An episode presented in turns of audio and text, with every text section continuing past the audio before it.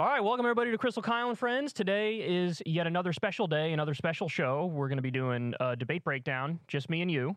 Yep. Um, No friends today. Just just uh, Doug Burgum and Tim Scott and Obama's curtains.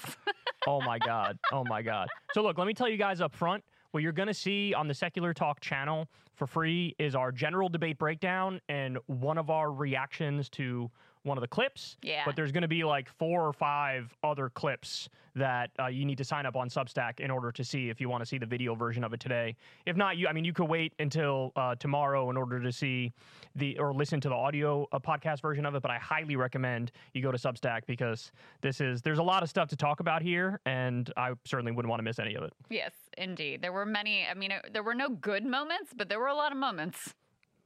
There were a lot of moments. I mean, all right, so so let's go ahead and dive into it now Yeah. because there's so much to talk about. But I think it, this is the most unanimous I've ever seen everybody's opinion on it. Mm, Like you have a similar take to me. I don't know what Saagar thinks, but I think he probably has a Yes. similar take to us. yes. Like, and it seemed like the general uh, vibe from social media was also the same. That th- to me, this was the worst debate I've ever seen in my life. I can't think of a worse one. I really can't. On every level. Like the candidates were bad. You could tell they're super desperate. None of them were on their game. There was no one that had a standout performance. The moderators, horrendous. Except the Univision one, I'd say. Yeah, see, I agree? agree? with you Yeah. because we actually had a little bit of a dis- debate about this on Breaking Points because Saagar and Emily were kind of like, why is she framing everything from this liberal perspective? It's a Republican primary.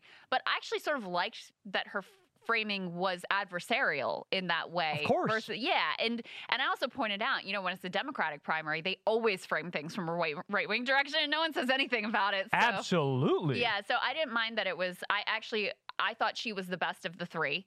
Um, I thought you know the content of the questions horrendous. They didn't ask them hardly any questions about things they actually might disagree on. It was just like, go do your talking points about immigration now. Everybody go. Go tell me how much you hate crime and love police officers. Everybody go, which made it extremely boring. They completely lost control of the debate. So you'd have these long sections of everybody cross talking, and you can't make sense of what's going on, completely unproductive. So the whole thing, just a total mess, peppered with a bunch of like sort of hilarious Reagan nostalgia, just as the icing on top. So uh, yeah, there absolutely was Reagan nostalgia. Yeah. They were blowing his dusty ass. I'm gonna stop right there. Anyway, um, so the Univision host asked like the first three or four questions from her were all about immigration, and even I was like, I get like two, but once you get to three or four, it's like, mm, It also it always makes me very uncomfortable when they're like, "We brought in the Latina Yeah. to ask Token- the immigration questions." Latina. Here you go, go. ahead, ask the thing. it's like, what are you gonna bring a mariachi band with her next time? This is ridiculous. So, but then after those first three questions, then it start. She started really hitting them. I thought really good. So she was like the one bright spot in the debate. A random side point here, though, the lighting of the debate was horrendous. Mm. Yeah. Like Mike Pence looked like he was dead. He looked The- like a carcass. the the like backdrop behind them being all digital too. I think you tweeted that it made it look like an AI debate. It like did, it yeah. looked I when they zoomed out, the stage was very was like lovely and beautiful and whatever, but the tight shots with the candidates bad. Vivek Ramaswamy's hair was like seven feet tall. that was incredibly bizarre. Yeah, so just like everything about it was just like a little off. Something about it was just a little That's off. uh, so true. Yeah. The intro, they did this like oh my god. these slow mo like face turns, dramatic face turns in the candidate, and from there on, everything was just like a little surreal, a little bit not right. So I'm gonna get to my uh, specific like who won, who lost, Mhm. all that stuff in just a second. But one more uh, point because you brought up the crime thing there for a second. That part drove me crazy because first of all, the whole intent was like, here's a softball down the center of the plate. Now virtue signal about how bad crime is and how you're against crime. You know what I mean? Like, Yeah. oh, bold take. I think crime is bad. Well, I think crime is bad too. It's like, oh yeah, you guys are so brave. Congratulations. but the part that drove me crazy about it is like, the leading candidate in your party was just found just found liable for fraud. How about that? Oh, so you're really tough on crime. You're not going to say a goddamn word about that. Never mind the 91 other criminal charges against him. Never mind the fact that later in the debate they asked a question about gun control and they're all like, leave the guns alone. It's like, oh, yeah, I'm tough on crime, unless, of course, it's gun crime, in which case, by all means, have a field day. And then also war crimes. They don't give a shit about war crimes either. there was an immediate turn i think even within the space of a single candidate's answer between like the tough on crime rhetoric and then complaining about how democrats lock up like innocent people over gun Right. charges i was like wait a second how do these two so wait, things is Hunter innocent? Right exactly. Because he's being charged with gun that's crimes. so- exactly right. Is he one of those innocent citizens who's being persecuted for his gun ownership? Somehow they didn't have anything to say about Yeah. that one. All right, so I'm gonna give you my general breakdown of the specific candidates, and I'm very curious what you think because we actually Okay. didn't talk about this before we No, came we on air in terms of like, yeah, if you put a gun, and I didn't watch it twice this time. I could not bear to watch it twice. Normally, that's my debate tradition. It's like I watch it once to get the general vibe, then I watch it again so I get specific clips. I was like, you know what, whatever clips are out there, I'm just gonna take those because I can't watch this again. There This was no just- point in watching it again I because I mean we'll get like because none of it's going to matter either. So it's like so why waste your time watching something so irrelevant a second time? So my sincere answer, who the winner of the debate was, or I should say, winners of the debate, Yeah. Biden and Trump. Yeah.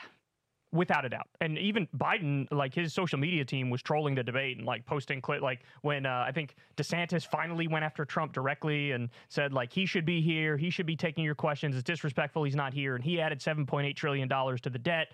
And the Biden team cut an ad that just has DeSantis saying that, and then at the end it's like I'm Joe Biden, I approve this message. So like I, I definitely think Biden won in this debate because it just shows how insane all of these people are, and Trump won just from not being there. Yep. I mean, homie's already up 40 or 50 points. At this rate, he's going to win the primary by 80 points. Yeah. With how terrible everybody on stage looked. 100% agree. There's no one that had anything like a breakout performance. Like the first debate, you know, I thought Nikki Haley had exceeded Yes, expectations. absolutely. I thought she comported herself well, putting all substance aside. Like she was much stronger than I expected. She truly had a little bit of a media moment. Donors flocked to her. And she was the one candidate that from debate one to debate two saw a sustained increase in the polls. No Mhm. one else did. Trump actually saw a little bit of a bump, but everybody else was basically flat or even lost a little bit. Nikki actually had a, a notable bump, in particular in Iowa and New Hampshire. She needed to repeat that. I think she really sort of fell, none of her stuff landed this time. So if I, like the winners to me, Trump to me is the obvious winner. They're also afraid of, even though they did these little jabs at him, they're also afraid of him, except for Christie. I know, I know. And I'm like, you're you're going so viciously against each other, which okay, fine, whatever.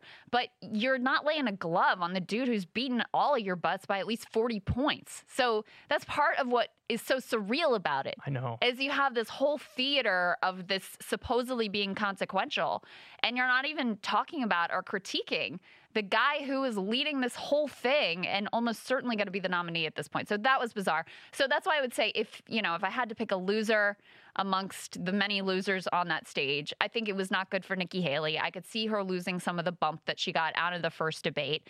Um, and, you know, she she failed to match her first performance. I said to Saagar on Breaking Points, it reminded me a little bit of Kamala Harris in the Democratic primary last, last time around first debate, she had that whole pre-scripted "that little girl was me" thing that did very well for her in the moment, and she searched in the polls, and then she was never able to follow that up with another performance. And from there on out, it was just her sort of like falling off, you know, into oblivion, and then being plucked out of oblivion to be the vice president of the United States. But it was a little bit of a similar vibe for me with Nikki Haley. You can get away with those pre-planned attacks once, but she wasn't able to make it land or work in the same way the second time around. So my three biggest losers, Yeah. definitely, I think Vivek Ramaswamy, Nikki Haley, and Tim Scott. In my mm-hmm. opinion, they shit the bed super hard. And I think I know what the issue was with each one of them i- individually. So Yeah. with Vivek, he overcorrected Yeah. from what he was told previously that the focus group say you're arrogant, you're a know-it-all, you're obnoxious, and and all that stuff. He even almost came out and said, like, I know you guys think I'm arrogant and a know-it-all, He but did I'm say- gonna prove you wrong. Yeah. he did say something about know-it-all. He did absolutely. I, I, I remember because I watched it back in a clip on Twitter, and I was like, oh my god, he actually like directly addressed it. yeah. But it was definitely an overcorrection. You know, for everything I said about how I didn't think he was the winner of the debate last time, I also said it was feast and famine for him. He did have moments that were really good moments, but he also had moments that I thought were really bad moments. But he made noise, and at least that was something. Mhm. This time, he came in very meek, very passive. Um, I think this is a problem with all these people in, in these debates is they're not punchy enough. Nobody Mm. wants to hear your fucking soliloquy. You- If you got, if you have something to say, you better spit it out in 20 or 30 seconds, or you're done for. And Vivek likes to build up to a crescendo with his pointing, and it's like it's not working. It's not going to work. You're going to get cut off by seven other people, and you're never, and you're not going to put a fine point on it. Yeah. Okay. And also, you sound like the Republican Pete Buttigieg, which everybody knows. So I think he failed horribly. Can I, then, let me just react Okay. to that before you get to the other ones. I think I read it exactly the same way. Clearly got some focus group or consultant feedback or whatever, or saw that he didn't move in the polls. In fact, I think he actually fell off a little bit in the polls between the first debate and the second debate and was like, all right, I got to change course.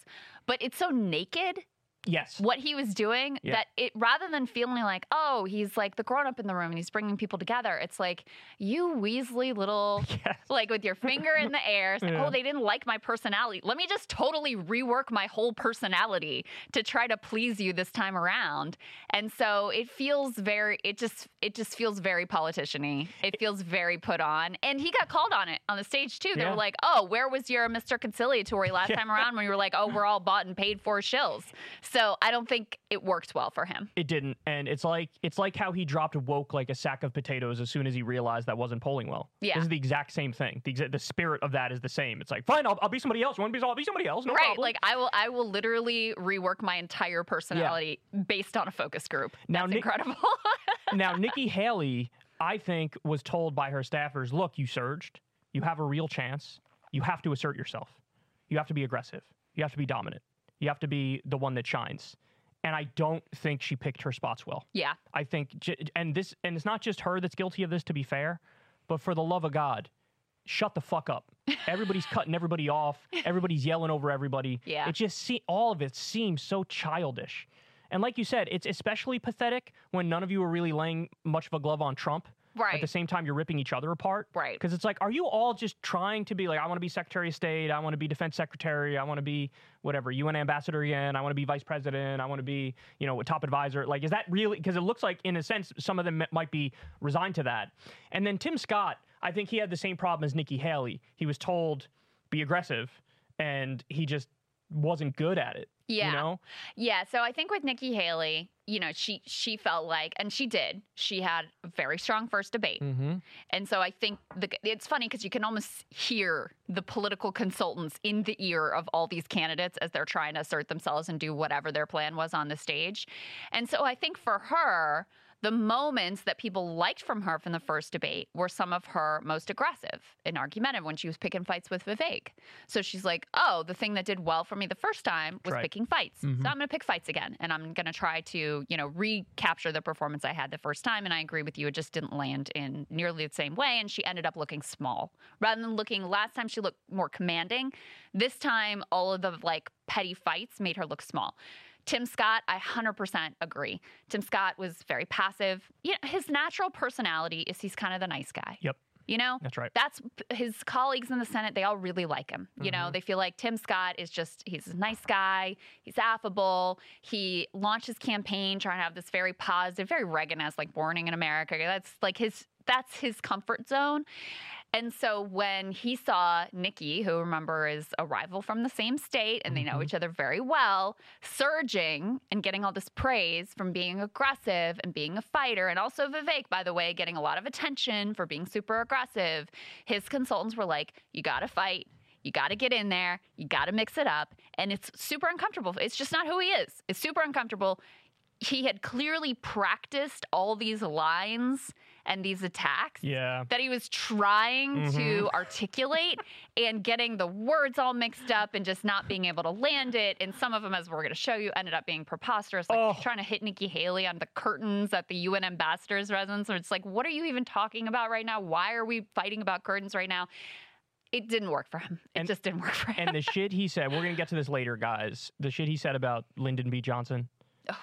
I wanted to jump out of the Ugh. window of our apartment. It was- I, it was the worst thing I've ever heard. One of the most insane things I have ever heard. yeah, no, and it truly was it insane. was Tim Scott. I'm one of the good ones. I'm one of the good ones. And actually, uh, Colvin made a great point in the control room. He was saying that like he now he's locked up that South Carolina Senate seat for life though, and maybe that was the goal. Mm. You know, and I think I do think that it'll actually have that effect. If he wants that Sen- South Carolina Senate seat, I think he's got it locked up for life. But that that's basically what the, that rant was. But okay, I'm going to put you on the spot here though. Okay. You have to pick at least one quote unquote winner of the people who are on stage. I'll give you mine. Okay. Um, and by the way, just to be clear, I don't. I don't. Ha- this isn't a hard take because I don't think I genuinely don't think anybody won on that stage. yeah. I don't think anybody won on that stage. Yeah. But if I, I was forced to pick, I would say maybe Christie because he anno- annoyed me slightly less and he didn't talk over other people as much and he didn't get Mm-hmm. talked over as much. So maybe him, even though he had some gross moments like the sleeping with the teacher for 30 years or whatever horrendous. and the What corny that? Donald Duck. Don't worry, we'll get to that later. Ugh. Hang in there for that. So Um, cringy. So maybe him, uh, maybe Pence, even though he looked like he was a ghost and a carcass because he Mm-hmm. looked horrible. But for the same reason, I say for Christie because he didn't cut off other people as much and he didn't get cut off as much. And maybe DeSantis, although I do have to admit that in the first debate, I think the faces were made a bigger deal of on social media than they were in reality. In this debate, I think the social media reaction is going to line up with what most Americans think, which is what the hell is going on with your face, bro? he looks like he does he's uncomfortable with existing. He just everything is like uh, I exist. Uh, like existential angst is just dripping from every pore of his body.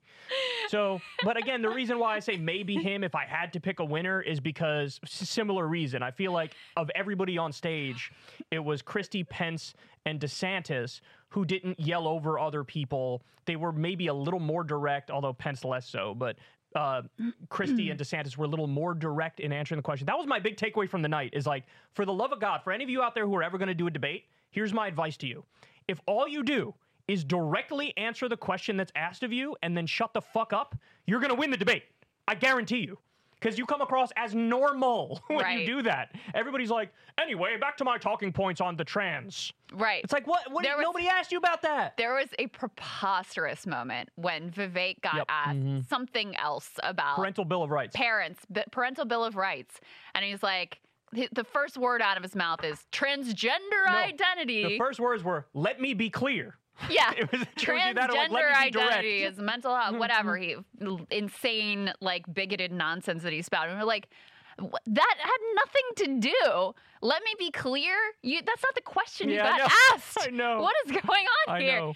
Anyway, there was a lot of that going on. Okay, if I ha- if I had to pick a winner from the many losers that were on that stage, I think I would probably say DeSantis.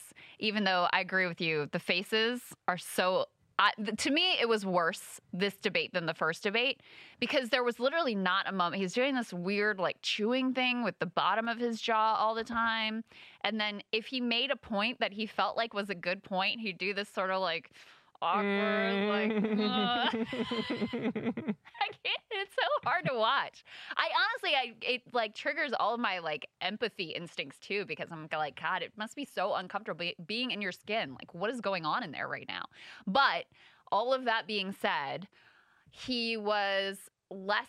He wasn't mixed up in a lot of the ugliest squabbles on the stage. Um, he still is holding on to his second place position. Nobody knocked him off of that perch. And so I have to say, you know, that probably benefits him. I think he had a few moments, you know, when he was talking about his like thing about schools in Florida and whatever. It's obviously something that I find wildly objectionable, but I think he delivered it well and assertively, and the audience seemed to eat it up. So if I had to pick a winner from that group, I would probably say him. I did think Christie did a little bit better than the first debate, where I thought he sort of got like steamrolled. Um, but I just, you know, I know the limits of Christie's appeal within a Republican Party. I, I appreciate that he's the one, like when they try to ask them, who would you vote off the island? Yeah, and he said which Trump. is kind of Yeah. a childish question, Mhm. but he was like, no, I'll answer the question. It's Trump. And I- Everybody here showed up and he didn't. Yeah. I appreciate that he is willing to be direct and he's not afraid the way they're all so running scared over saying anything. Like when DeSantis does the mildest critique, you can tell he's like terrified in his head about what a big deal it is that Don't tweet about me. yeah, that he said anything at all about this man. So I do appreciate that. I'm just very aware of the limits of this within the Republican primary. Yeah, yeah. So, in some sense, it's actually the most substantive part of the debate, in my opinion, which was the most interesting, at least to me. Me was the very first question where they asked the candidates what they thought about the auto workers strike. And we've got a little contrast here between Tim Scott, who is fully in the Ronald Reagan, let's fire them. Why are they asking so much? Screw these people. I'm with the bosses. Versus the attempted kind of rhetorical sleight of hand of Vivek Ramaswamy, who at least wants to signal he's in this new quote unquote populist lane. Let's take a listen to a little bit of how that went down. We should look back at the first bill in Congress under Joe Biden. The first bill had $86 billion for the union pensions because they continue to overpromise yet underdeliver. One of the challenges that we have in the current negotiations is that they want four day French work weeks, but more money. They want more benefits, working fewer hours. That is simply not going to stand. I'll say this Joe Biden should not be on the picket line. He should be on the southern border, working to close our southern border because it is unsafe, wide open, and insecure.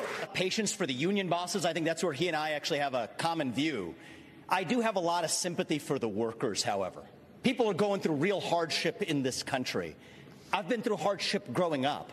My father stared down layoffs at GE under Jack Welch's tenure at the GE plant in Evendale, Ohio. My mom had to work overtime in nursing homes in southwest Ohio to make ends meet and pay off our home loan. So I understand that hardship is not a choice. But victimhood is a choice, and we choose to be victorious in the United States of America.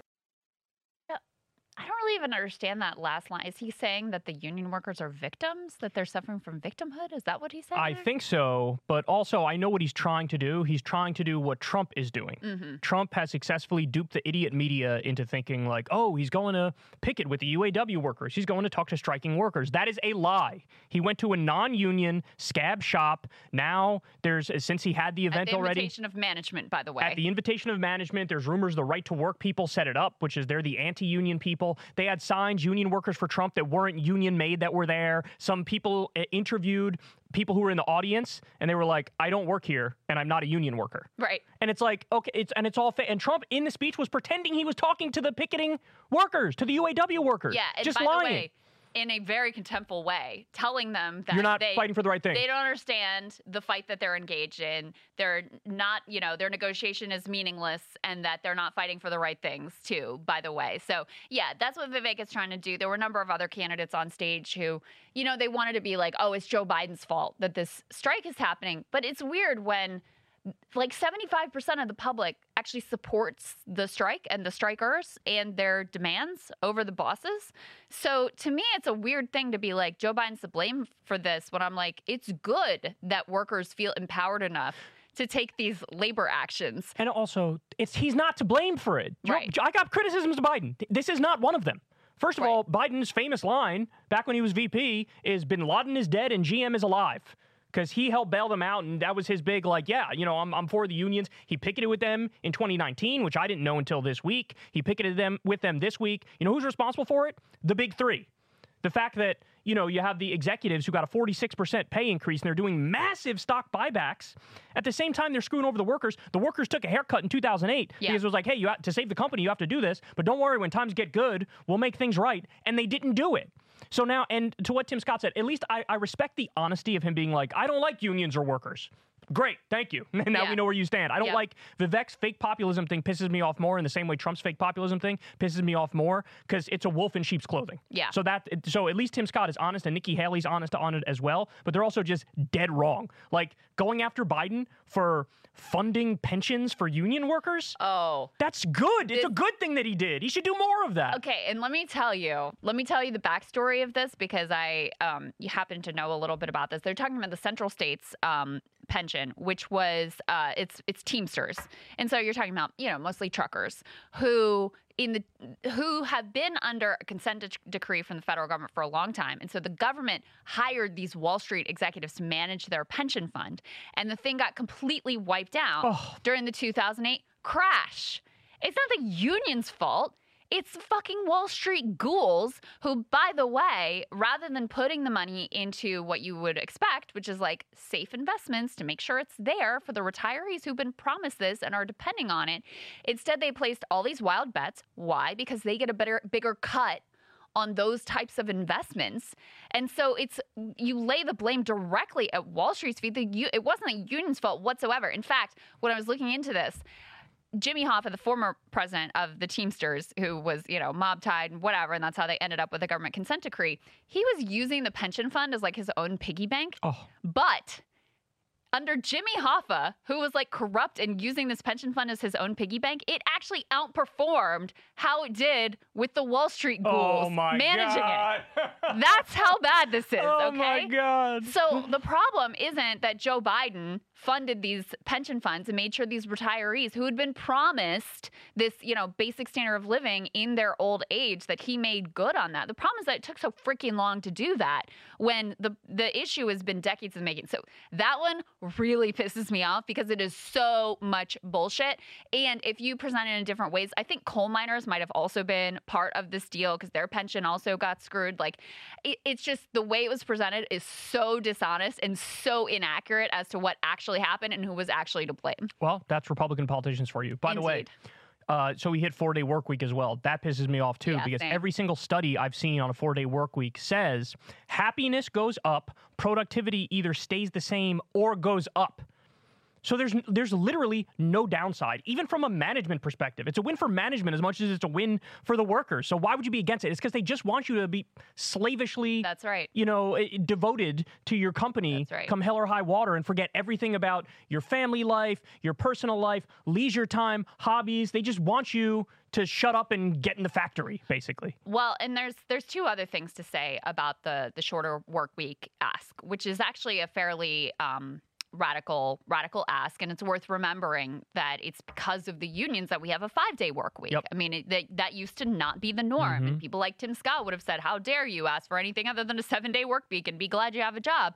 And it was unions that fought, and a lot of auto workers that fought to have a five day work week part of the reason why this is an integral ask now is because it is true that in the EV transition, which is happening, whether it's Biden or whoever's in the White House, it's already happening. Biden's trying to speed that transition and make sure American automakers can compete in it, but it is coming no matter what. Um, it does require fewer workers because there are fewer parts that are involved. So, part of the idea bet- behind the shorter work week is to try to preserve jobs as well. That's part Oh. of it. And then the other part of it that is, you know, I think philosophical and a matter of um, justice and fairness is the fact that you have a lot of white collar workers now who have a lot more flexibility in their week because of the uh, remote work and hybrid model that has really come into practice thanks to uh, the COVID pandemic, where you have had an improvement in a lot of ways for a lot of white collar workers in the, you know, their time that they can spend with their family and their work life balance and all of those things that blue collar and service sector workers have not been able to enjoy because they have to be at the workplace. They can't be on, you know, the computer on their Zoom. They have to be in the plant manufacturing the goods, et cetera. And so this is an attempt to try to bring some work life balance to this sector of the working population as well. So that's why I am, you know, think that this demand from the auto workers is really actually quite visionary. I think it's actually really important to their future. I think it could set a very different standard for blue collar workers and service sector workers in terms of what we should expect um, their lives to look like. And so, yeah, it pisses me off when he attacked it as like, oh, a French work week or whatever. Guess what? Those French people are, have some things figured out too, by the way. Yeah, I hope, and I hope everybody gets a four day work week. To be honest, so I'd go even further, and this is the beginning of that process if we ever end up getting there. Now, one more thing in response to this, this same question or a very similar question, Pence pivoted totally to Bidenomics. So just dodges dodge the whole thing on Right. unions. Perhaps he senses that the political reality is people are now pro, more pro union than they've ever been. Yep. So he felt like I got to dodge completely. And I think you had Nikki Haley bring up inflation in reaction to it. Again, total dodge. She usually is more honest and is like, I hate unions and I hate workers. In this instance, she pivoted a little bit. But, you know, like on the Bidenomics front, bringing up Bidenomics, uh, you want to say anything about the part of Bidenomics, which is the NLRB, which just increased overtime pay for a tremendous number of people? You want to say anything about the new rule, which makes it so that if there's any union busting, the union is automatically recognized? You want to say anything about that part of Bidenomics? No, I don't think so. And then uh, on the inflation point, yet again, they're stuck in the big government spending leads to inflation. And they don't now. Now what's called greedflation is totally mainstream theory. You have a lot of people who previously were acting like, no, this is a conspiracy theory, this isn't true. They've come out and they've been like, actually, there's a lot of evidence now that greedflation was the problem. Namely, the corporations took advantage of this hysteria about inflation in the media to then jack up prices across the board because they can get away with it. including the automakers. I mean, Shawn Fain always um, points out, and I wish I remembered the numbers off the top of my head, but their wages, auto worker wages, have gone down. Literally gone down when you can account for inflation. And yet the cost of new cars has gone up by like 40%. So, and they get blamed for, oh, it's going to be the labor and all the cost that goes. It's 5% of the cost of the car is labor. So it shows you, and they've been making tremendous profits, record breaking profits. They can afford to give out these friggin' stock buybacks, the tunes of like trillions of dollars. They can certainly afford to do better by their workforce. So, yeah, this one, obviously, you know, it drives me crazy. Like you said, Kyle, I actually almost appreciate the Tim Scotts and Nikki Haley's of the world who are just like, nope, we're union busters. We hate unions. We're on the side of the bosses because you can work with that. The dishonesty and the attempted dodge, too, to blame the EV oh, transition. Oh, that's Trump's move. Yeah. So, just to be clear, the union is not opposed to Not the all. EV transition. No. They just want them to be good jobs. Union jobs, right? And they want them to be good union jobs. That's what they're fighting for. And that's what they're pissed with Biden about because while the Inflation Reduction Act did some good things in terms of industrial policy and trying to make sure that U.S. automakers are able to compete as we do move into this new era with regard to um, electric vehicles, it didn't include requirements for wages and didn't include requirements for unions, thanks in part to our friend uh, Joe Manchin over there, who was adamantly opposed to any of that. And so that's their beef with Joe Biden. What the Republicans want to do is nothing. they don't want to they don't want to help with the transition. They want to pretend it's not happening. And you know what will happen then? All those jobs will go to China. And they will, the US automakers will struggle because if you look at the numbers, not just here in the US, but more importantly, globally, um, the EV market is exploding. This is an industry of the future. And so, what we need to do is make sure that we have those jobs here and that they're good jobs, that it's not another race to the bottom. And their whole thing about EVs is just so much bullshit, so much dodging, so much trying to signal they're on the side of the workers when they're really not. And obviously, the core agenda is to serve fossil fuel interests and make sure that we never do anything about climate change ever. and Trump keeps bringing up China to make the point that you're making right here. And the fact of the matter is, you were president for four years. There was net outsourcing of 200,000 factory jobs when he was president. Under Biden, there's a net increase of 800,000 manufacturing jobs. So any sort, and by the way, Trump's number one accomplishment, the tax cuts for the wealthy and corporations, that also incentivized outsourcing. Yeah. So I don't want to hear anything from him about like, oh, you know, your job's going to go to China and electric vehicles are the problem. No, they want better pay and fewer hours. That's what they want. Do you agree or do you disagree? They disagree, they, but they won't say it. And uh, corporate greed is the main problem here. Nobody on that stage will say that very basic fact. Yeah. Corporate greed is the problem because they all agree with the corporate greed. Yeah, and not one of them would say, I agree with the workers. I side with the workers. Nope, They should not. have a race. And if you did the plan of, you know, rolling back all the EV subsidies that um, were cl- contained in the Inflation Reduction Act and the consumer credits and all of that stuff, that will guarantee that China, which is already kicking our ass in electric vehicles because they started before this, that will guarantee that they and potentially Europe will dominate this new market. And guess what? That will mean for our workers. Nothing Be very good. bad. Be very Nothing bad. good Yeah. whatsoever. So, I mean, they have it completely ass backwards as per usual. So now I want to get to um, what was one of the general flows and gist of the debate, which is why it was so infuriating and why I think everybody lost. I believe we have a little crosstalk compilation. Take a look at this, guys. Honestly, every time I hear you, I feel a little bit dumber for what you say hmm. because I can't believe they hear Governor you Haley, got I a may. TikTok situation. I, they were there before I even showed up at the residence. You are Here's- here's a- scrapping. you a- are scrapping. I'm not- Excuse me. You know Here's, I fought here's a fact. taxes. Here's a fact, though. I cut taxes. I loaded up our You wanted a gas tax increase, and then you wanted the. Ladies and gentlemen, we, cannot, we At the end do not intend to go ahead like And that was not like an isolated. No. This was like the so much of the debate was just like that. My and it was favorite terrible. was Burgum. Burgum was my favorite because he would like, there would be like a lull when somebody comes to the end of the answer, and Yeah. then the moderator would start asking the next question, and Burgum would be like, "But I would." I would like to ask the. I have to address the child care situation, and but the last time I in North Dakota, energy independence, and and everybody, and everybody be like, did Dana when Dana Perino can like get you to calm down? You're not an alpha. Dana Perino was like, "Sir, we'll get to you." that was the only person they were able to like effectively control. Correct. Everyone else they completely lost control of this debate and really didn't even try to bring it back on the rails. You know, you can listen. I know it's probably difficult to be in their shoes, whatever, but they No. failed miserably at the task of asking interesting questions. And that's I think part of what created this messy, bizarre pettiness and some of the weird attacks here is that the moderators weren't drawing out some of the natural organic differences so that you could Right. have a more substantive conversation Right. about where they disagree. So it led to Tim Scott being like, let me tell you about Nikki Haley's curtains and all of these very petty,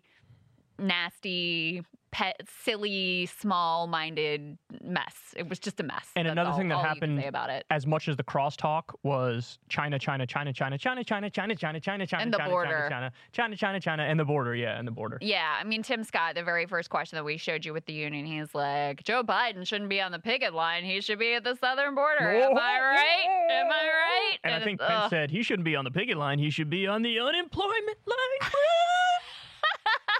Unemployment line. and everybody's like, Imagine them workshopping these with their consultants and oh being like, God, oh, you got him. The- You're going to nail him. Krystal, that's the thing I keep coming back to though, is like I seriously don't understand it. All of these massively overpaid consultants, people who've been in politics their entire lives, and not one of them told their candidate, radical idea.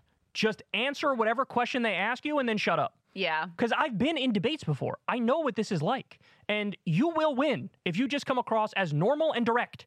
You don't even have to have the most charismatic personality in the world. If you are normal and direct, you will win the debate. I'm waiting for the first consultant to tell a political candidate, for the love of God, just directly answer and then shut up. They'll win the debate by 20 points. Yeah. It won't even be close. Yeah. And um, I think that from the first debate when Vivek was very aggressive and like interrupted people a bunch, I think they all sort of took this idea of like, oh, that's the thing to yes, do. Yes, that's a great point. Yeah, I didn't think of it's that. one thing when you got one person on stage being an obnoxious asshole like Vivek was the first. It's another thing when they're all trying to do it, and then you just end up with a total, like, just sort of shameful, embarrassing display for the whole nation. yeah, and uh, there, if there's one thing I missed, it was Asa Hutchinson. Yeah, well, I mean, I I actually think Asa might be one of the winners of this debate That's- from not having He just went from he just went from having seven voters to eight. You know what's funny? Um, so JL Partners, who did our focus groups over at Breaking Points and are um, really great to work with, they did a post-debate poll, and they actually oh, I didn't know we had a poll yet. That's yeah, great. here I'll find it. I'll find it here um, because their number one who won the debate was Donald Trump. Um, That's what we thought, yeah. Yeah. So that makes And Biden, sense. yeah. And then second was actually Vivek, which I'm kind of surprised at. What? I disagree. Hard disagree. And I don't think he'll. Say. Okay, wait. Theory, theory. Yeah. I think it's because there was one moment where I think it was Christie said something anti-Trump, and Vivek played the role of like, "No, I will coddle Trump's ball sack," and he was like, "Actually, I think he was the greatest president of all time." Right. Right. So Is that why you think? Yeah, I mean, I think your analysis from our first debate of like, yeah, people who like Trump, they see Vivek as the closest Trump like ball coddler, as you put it, and so they give him the win. But it doesn't mean anything Yeah, they're not voting for him because they're Right, not voting for him; they're voting for Trump. Yeah, his whole thing is I'm a beta, so people are going to go, "Great, you're a beta.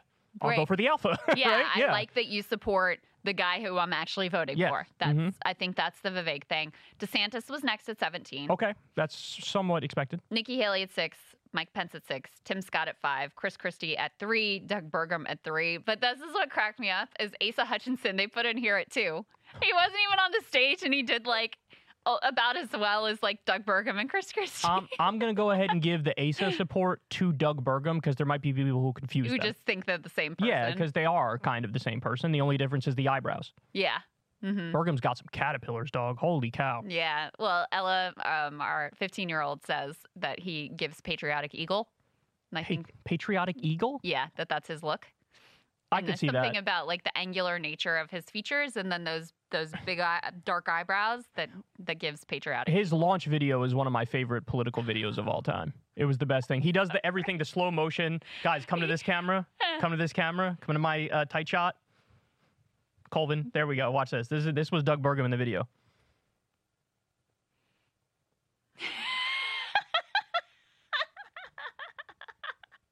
and you had like the patriotic music playing in the background. Yeah. Some random dude like riding a horse. He's like shoveling in his yard. and Like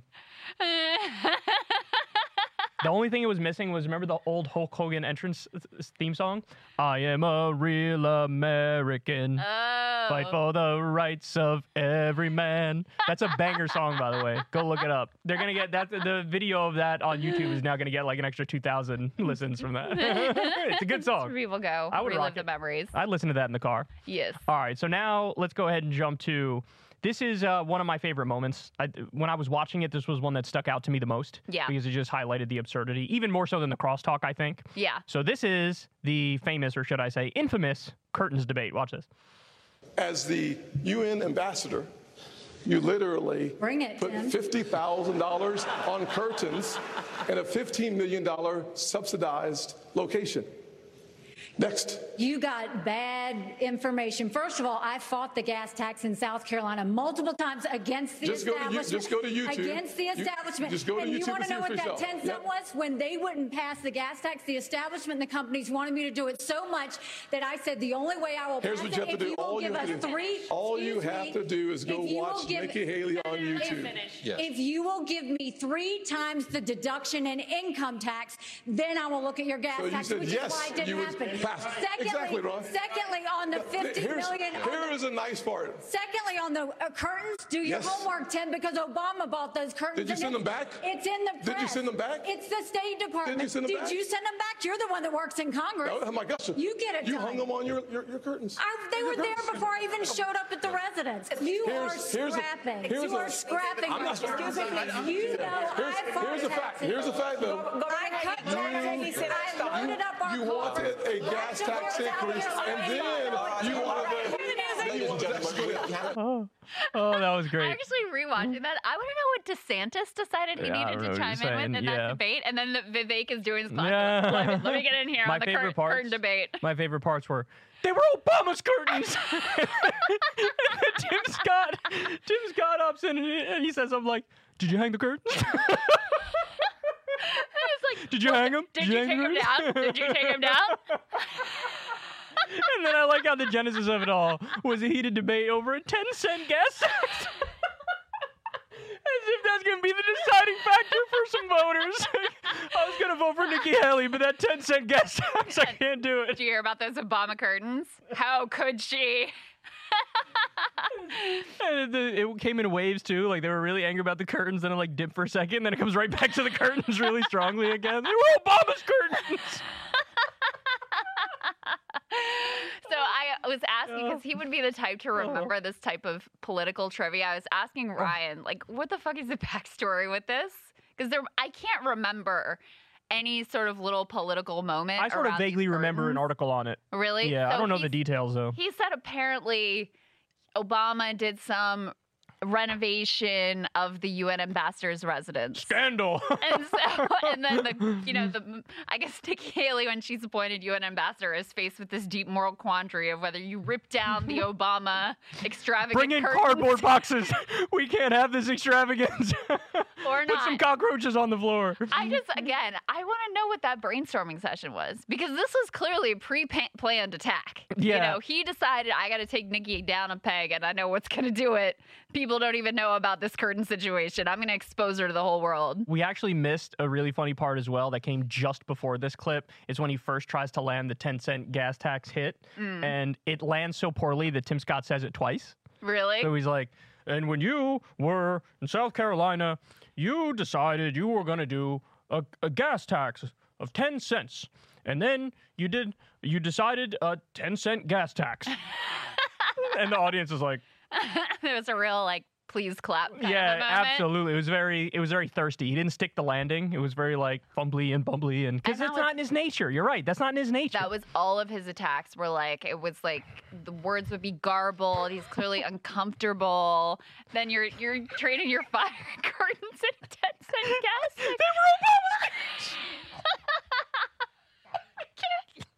this is crazy. we have like seventy percent of the countries living paycheck to paycheck, and they're arguing about curtains. Who bought the curtains? This Who bought the curtains? man. And whether you had a moral obligation to take them down. And then she's like, Well, did you take them down? You were in Congress. You were responsible for the curtains. Where were you on this scandal, Tim Scott? Oh. It's amazing. Oh, oh, that was so good. Yeah. Was- Of all the things that you could hit Nikki Haley for, there are many. And that that's what you land on. she never met a war she didn't like. Yeah. She's like a total Israel cuck. Give them billions of dollars, let them do an ethnic cleansing. You know, like so many things. She's a standard, standard issue. I mean, so is Tim Scott. Yeah, but th- Republican politician on economics. that's it's like give the everything issue. to the rich and corporations and screw the workers. And Yeah. it's like he's like, I agree with you on I'm that. with you on that but part. that ten cent gas tax curtains, and man. curtains, yeah. I would never. Unbelievable. All right, so now let's get to this is probably the most talked about moment of the night. Um, I've seen more on this than anything else, and it's by a mile, to be honest. So this is Chris Christie with his now infamous line about Donald Trump. Watch this. They need to change what's going on. And where's Joe Biden? He's completely missing in action from leadership. And you know who else is missing in action? Donald Trump is missing in action. He should be on this stage tonight. He owes it to you to defend his record where they added 7.8 trillion to the debt. That set the stage for the inflation that we have now. I get in Washington, D.C. also. And Donald Trump should be here to answer for that, but he's not. And I want to look at that camera right now and tell you, Donald, I know you're watching. You can't help yourself. I know you're watching, okay? And you're not here tonight. Not because of polls and not because of your indictments. You're not here tonight because you're afraid of being on the stage and defending your record. You're ducking these things. And let me tell you what's going to happen. You keep doing that, no one up here is going to call you Donald Trump anymore. We're going to call you Donald Duck. All right. Oh, when I was watching that live, I was like, Christie, no, don't do it, no. Because the buildup is pretty good. it was really good. The thing, like, I know you're watching. You can't help yourself. Hmm. I was like, oh, yeah, That was good, yeah. we're Mhm. you were coming into something here, yup. and then that was oh so So- cringy. and then the other thing that I got in rewatching it is like the face that he makes after Oh, yeah, that was all over Twitter. like so proud of himself, like he really nailed it. And so let me flow really my nail it. theory by you because I, I brought it up uh, to the guys in the control room beforehand and they were not buying it. Mm-hmm. Okay, Curious what all you right. think. Because, yeah, that was flo- all over Twitter, the Christie face. And they were comparing it to the Kevin James meme where he's making that face, like the half smile. Like, Oh yeah, yeah, yeah. They were comparing yeah. it to that? Yeah, yeah, yeah. And um, so here's my thought. It was so corny and it was so cheesy that it's like a horseshoe effect. It's like really bad, but then also, no, this is also really good. I like it. I'm not. I'm not buying this like four dimensional chess from Chris Christie. I'm all in on the four dimensional chess thing. I, I just mean, it was just- such like it was such like a goofy, endearing moment. It's, It's like a- a dad joke, you know. Oh, such a dad joke. Such a dad joke. Trump's no, gonna respond to this and be like, "You're a fat slob." Right, yeah, I know that's the thing. Is like, you know, we showed the the DeSantis part too. That was his big own of Trump. That again is so tepid. Which, by the know? way, I don't know if people caught this. Literally three seconds before that DeSantis attack, Christie had said the same thing. that's right. He was like, yeah. Donald Trump should be here, and by the way, he also he needs to answer the questions like everybody else. And by the way, he added seven trillion to the debt. And then DeSantis comes in like he's making a, a, novel point. Right, I know. It's like he, they, he just said that. And meanwhile, you know, there he's like dancing around. Oh, he should be here, and this very like mild attack that I know he felt very like, oh, I can't believe I said it. Yeah, and then when he says it, he And does we- the whole like, "Don't hit me." yeah, and then meanwhile, He should be here seven. Trump is like Trump is out there mm-hmm. like Ron DeSantis falling from the mm-hmm. sky and the mm-hmm. polls like a wounded bird. You know, I mean, he just will go all in and talking about how he came to me with tears in his eyes, and they're so meek and mild. And the Donald, that's the other thing. You know, they've tried this. They tried this in 2016 too. Trump will do the nickname thing, and then they're like, "Oh, we need to come up with a nickname for him to get him back."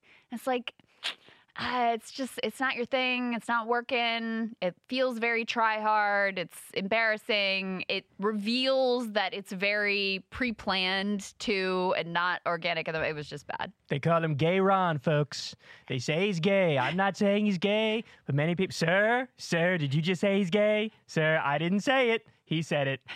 They call him Pudding Ron, Meatball Ron, Gay Ron, folks. He seems very. He wore a lot of makeup. He wore a lot of makeup at the debate, folks. Did you see that thing that was going viral where DeSantis was getting makeup put on Yes. during the uh, commercial break? yeah i'm pretty sure. And they were I straight up that, like- Just like slobbing it on. yeah and they said that they were pretty sure this had been made a felony in florida for right. men to wear this much makeup Yeah, the drag. Yeah, because the crackdown on drag queens and whatnot. indeed All right, so now we got one more for you, and this one, look, this one is more serious because this was, This in my opinion, insanity this is the night was loathsome across the board. This was the most loathsome moment by far because it's this is just so insanely factually inaccurate. It drives me crazy. Here's Tim Scott's moment of like, I'm one of the good ones. Watch this. slavery. Here's the challenge, though.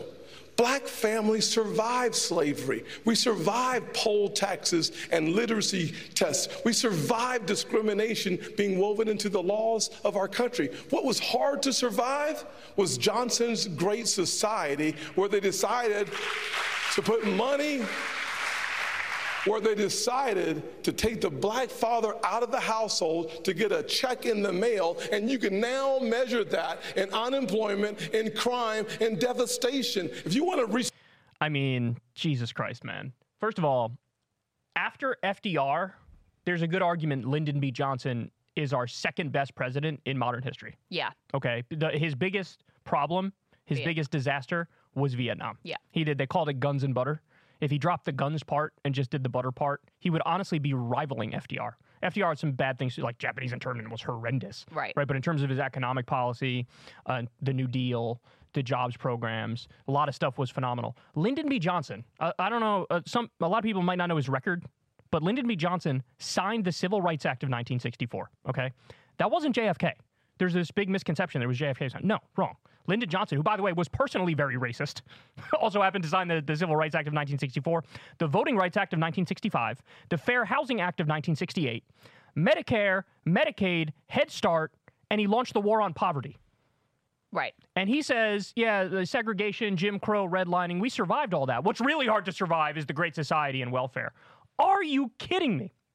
This stuff, there's it, just right wing, total mythology that actually it made everybody worse off. It's not true. There's data on this that tracks it in terms of how people are doing.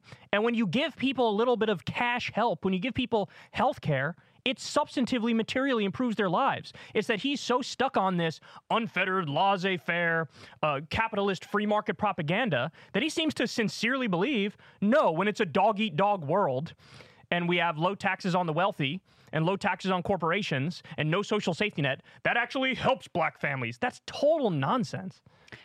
I mean, I really want people to take in the fact that this dude just said that Medicare was harder to survive than slavery. Just like, pro- and then here's what what also gets me is Tim Scott got a lot of like media praise. And there was even a moment in this debate about his dispute with Ron DeSantis over the African American history curriculum being taught in the state of Florida, where they downplayed slavery and were trying to like, peep, slaves got good skills from slavery too. Don't forget that. And so he's all like morally outraged about that. But it's like, what do you think you're playing into with this kind of this rhetoric? is worse than that. about how it's worse. welfare and Medicare is worse than slavery, was worse for black people than slavery. And then you have the audacity to be all outraged when, you know, your right-wing allies are like, "Hey, slavery, useful skills, etc." This is worse than that. I mean, it, Oh, 100%. is way more blatant, way more blatant, and just I, it's complete and utter insanity. And if anyone of those moderators had, you know, asked if like, okay, which part was it Head Start that was worse than slavery? Is it Medicare that's worse than slavery? Is it the Civil Rights Act that was worse than slavery? Like, which part of this was, you know, so horrific and harder to sur- survive than Jim Crow, ra- redlining, segregation, and slavery? Total insanity. So- but, like, listen, he, this is a big, this is his thing that he, I, I think he genuinely believes in the right wing like propaganda about America and bootstraps and all of this stuff. And it's very useful um, for Republicans to have him up there saying these completely insane things. The crowd ate it up. So I don't think any of the white candidates could have gotten away with saying that that explicitly. No. They would have needed to put more coded language in there and sort of danced around it a little Yeah. bit. And I think it would have been a much bigger scandal if one of the white candidates said that. That's point number one. Absolutely. Point number two is I like Colvin's theory. He was talking to me before the show. He said thi- this could be like you say something like this to permanently lock up that South Carolina Senate seat if you want to. And I think that's what this does. This is the Republican voters in South Carolina being like, he's one of the good ones Yep. you know totally agrees with us on on all this stuff and it's like i just hate it's it's such it's such a myth you know it's just like the reagan myth of the welfare queen and vivek even said this at one point during the debate he's like actually you make more money from not working that's not true Total bullshit. that's total nonsense And even when we had what we were calling the super dole during COVID, where you were getting more unemployment, that's all been stripped away now. So it's not remotely true what he's um, saying. But there were tons of studies. The states that rolled back that added unemployment, the idea was like, oh, that'll force people back into the workforce. It didn't. If anything, they actually found that those states that rolled back the unemployment benefits early had lower workforce participation. So it it wasn't this idea, oh, people were just lazy and they didn't want to work and they rather sit there on the dole or whatever. That just wasn't reality. It's not reality. Anytime they do the universal basic income studies, they just you know, they substitute their values and their idea that, like, oh, people need to work hard and that's part of your moral value and whatever. They substitute that for actual economic arguments and data, and the two things do not go together whatsoever. Like, the version of the world that they've made up is completely disconnected from reality. they seem to think we already live in a meritocracy. And it's like, pull yourself up by the bootstraps, work hard, you'll be okay.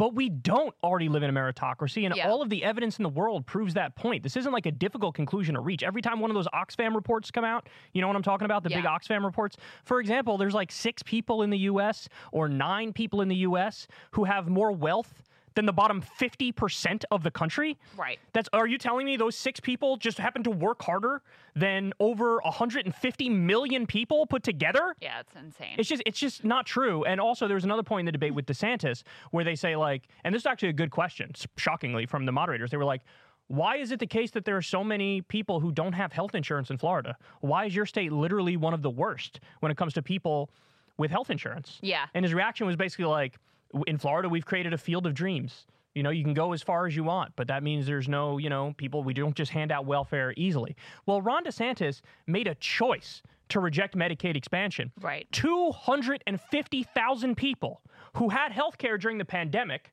because there was the federal support at the time, he stripped it away. 250,000 people. Wow. And now you have Tim Scott going out there saying Medicaid is worse than slavery. Go tell that to the 250,000 people who just had health care during the pandemic. Now they don't have health care. right. Go Right. tell that to them. Well, and that's the other thing that they they pretend like it's a meritocracy, like it truly is, you know, the cream that rises to the top or whatever, and as if those people are somehow more worthy of a decent life than people who are struggling to get by. They also pretend like we have some elaborate social safety net, which we definitely do not. And you know, the part of I think core reason why Biden is struggling in the polls right now Is because yeah. Over the course of his administration, at the beginning, we had additional pandemic era um, pieces put in place. And the story of his administration has been those programs getting cut and cut and cut. And so now you have Americans who are dealing with inflation and they're racking up credit card debt. Their bank accounts are drained. They're completely financially stressed. They lost the child tax credit. You know, they're having to restart their student loan debt payments. All that's the real issue of the Biden administration is that there isn't a social safety net nearly to the extent that we should that we should have. I mean, we are a wild outlier in terms of the developed nation, in terms of just the basic needs of our people being met. And they're out here pretending like there's some dole that people are just getting rich sitting on their butts. We we don't have that. I would listen. I personally would like to live in that society where people, you know, want to just like live a um, sort of uh, meager life and not and be able to do what they want to do. I'd be perfectly fine with that. But that is not remotely the society that we live in whatsoever. So they've invented this fantasy and it's always projected on you know whoever their uh, disenfranchised group that they want to screw over of the day is that they're the ones who are lazy they're the ones that are taking advantage of the system and there is no system to take advantage of Yeah, and by the way, the society that they're attacking, it's called Scandinavia. It's called social democracy, and it's awesome. And they do these uh, reports like every other year about happiness Yeah. around the world, and those those countries, even though they live in one of the coldest, most dreary, gray places in the world, they self-report being happier than most countries on Earth. Yeah, they're consistently like the happiest societies in the world. They always their cope for that is like, oh, it's because they're like all they're not ethnically diverse, as if you can't have. Well, and they also say actually it's the capitalism part that makes them happier. It's Right. like, well, hold on now. They have capitalism, but less capitalism than we do here. So by your own logic, shouldn't we be happier? If capitalism is the key is the ingredient, thing then right? hey, then we should be happier. We're swimming in that capitalism. Yeah. So Yeah. I, it, it, and to just to underline your point, 'cause I think it's the most important point about Biden. Yes, this is the part. Like, look, he's done a lot of things that I support that I think are good things. I talk about them all the time. The various provisions in the IRA that I think are great. The you know the Chips Act, the PACT Act, pulling out of Afghanistan, et cetera, et cetera. Fifteen percent corporate minimum tax rate, making you know th- this, these are all positive things. But to your point, the biggest failure, and I don't even think this is debatable, yeah. is that the COVID era pandemic social safety net expansions have gone away. And if we had those in place, I think we would be looking at, even though Biden's a dusty carcass, Biden plus eight right now against Trump. I Trump. agree. But I since that went away, that's the problem. And so it, it almost diminishes the positive things that were in the IRA, in the infrastructure law, in the CHIPS Act, et cetera. Like we're gaining 800,000 manufacturing jobs. Normally, that's a huge boon to somebody who's in office. It's like, yeah, we're going to vote for you. You're looking out for us. You know, we're going to look out over the NLRB stuff. Yeah, we're going to vote for you. But when you take away all of the expansion of the social safety net, and you could put the blame definitely goes to Biden. I probably put even more blame on the likes of Joe Manchin and Kyrsten Sinema, who Yeah. are the reason why the, the child tax credit, for example, didn't get expanded. Right. But that is definitely the problem. And in this weird, insane, uh, mythological world, they flip it completely. And they're like, actually, you're doing too much social safety net stuff. And that's why, look, we'll come first full circle to end this uh, discussion here, but winner the winners of the night, Trump just because he wasn't there. So he's the winner for the Republican primary, but Yeah. also Joe Biden. Because you look at all these people and you go, holy sh! Joe Biden could be a rotting, decrepit, dusty ass old carcass, and he would be preferable to any of these goons. Oh yeah, it's not close. I um I also think, you know, Trump tried to do this bait and switch with his um quote unquote worker speech, which is a non-union shop with maybe not even workers, but not many union workers certainly, and organized by this like right to work anti-union activists and invited in by management, whatever. He tried to do this bait and switch, but I will say, I I think that workers and auto workers are smart enough to see through this crap. Shawn Fain's leading the way too. He called this out perfectly. Absolutely. And, you know, Sean Fain has been maybe the most effective messenger against Trump that I have really seen. Without a doubt. Because he gets the heart of the issue. Like this guy represents the billionaire class. He is everything we're fighting against. Yep. And no, I don't want to meet with you. No, I have no interest in what nonsense you have to spew. And by the way, where were you in 2019 when we were also out? And by the way, where have you been your entire fucking career when you've been a union buster, not only, you know, in your business life, but certainly in the in the presidency? And you have to remember for auto workers, like they heard Trump's promises about Lordstown and don't sell your homes and it's all going to come back. It was all a lie. It was all a lie. And Carrier, we the carrier lost, factory thing was a lie too. We lost auto manufacturing jobs on his tenure. You think they don't know that? There's a reason why uh, Joe Biden doubled the margin that Hillary Clinton got with union workers um, in 2020 versus 2016. And it's partly because, you know, he has more of like this working class affect or whatever. It's partly because they see that Donald Trump is a fucking liar when it comes to unions and working people. they have seen it very clearly, maybe more clearly than anyone, which is why Michigan ended up actually not being all that close Right. in this last Mhm. election after Trump won it in 2016. So I just want to give people a, a little bit of credit that they're not falling for this bait and switch. I think they see through it very clearly. I don't think that many are under any illusion that Donald Trump really has the interests of any workers, let alone union workers, in mind. I think the perfect example of it is you brought up Lordstown. And also, I think the carrier situation, he made a big show of it. The media fell for it, including me. I'll own up to that. I fell for it. The whole, like, oh, I'm going to keep your carrier jobs here. Went to the factory, gave a speech. Everybody, hooray. Trump's protecting our jobs. He's not going to outsource them. And then what happened? Literally within a year or two, all of those jobs were outsourced anyway. But it's worse than that because they also gave massive subsidies to carrier. They took the subsidies, which means they shake down the taxpayers, and then they Right. outsource the jobs anyway. Yep. So it would have been better if you did nothing. Yep. And that's in a nutshell what Trump is when it comes to these economic type issues. Yeah. So I was heartened to see Biden's very first direct anti Trump ad was about these issues. It was Right. about Mhm. wages. It was about unions. It was about his broken, you know, promises with regards to workers and his empty rhetoric. And, um, you know, a lot of times I think Democrats have done a very poor job running against Trump. I think that's a very, um, I think that's a very positive direction, especially like I said in the state of Michigan, Wisconsin, um, Ohio, even though Ohio is pretty red at this point, Pennsylvania. Sherrod Brown, though. where Sherrod is- Brown wins there all the time. yeah, places where this is very, you know, very real, very visceral, very tangible, and not the symbolic, chatty, uh, and just invoking the words workers is not going to be enough. Yep. All right, guys. So that's the show. That's our breakdown for you. I hope you enjoyed it. Remember, guys, uh, we don't do any ads for this show. Uh, we've never talked to any company or corporation or anything like that. So we really appreciate any support you might give. Uh, you could look in the video description box below if you're watching this on YouTube and you sign up on Substack, and that helps out the show tremendously. You pay $5 a month and you get the video of every interview or debate or discussion, and you get it a day early. Like I always say, everybody can also uh, listen for free, sign up on Substack, and you can get the audio podcast a day later. But thank you, as always, for listening to us babble. We truly appreciate it. We love you guys, and we'll talk to you soon.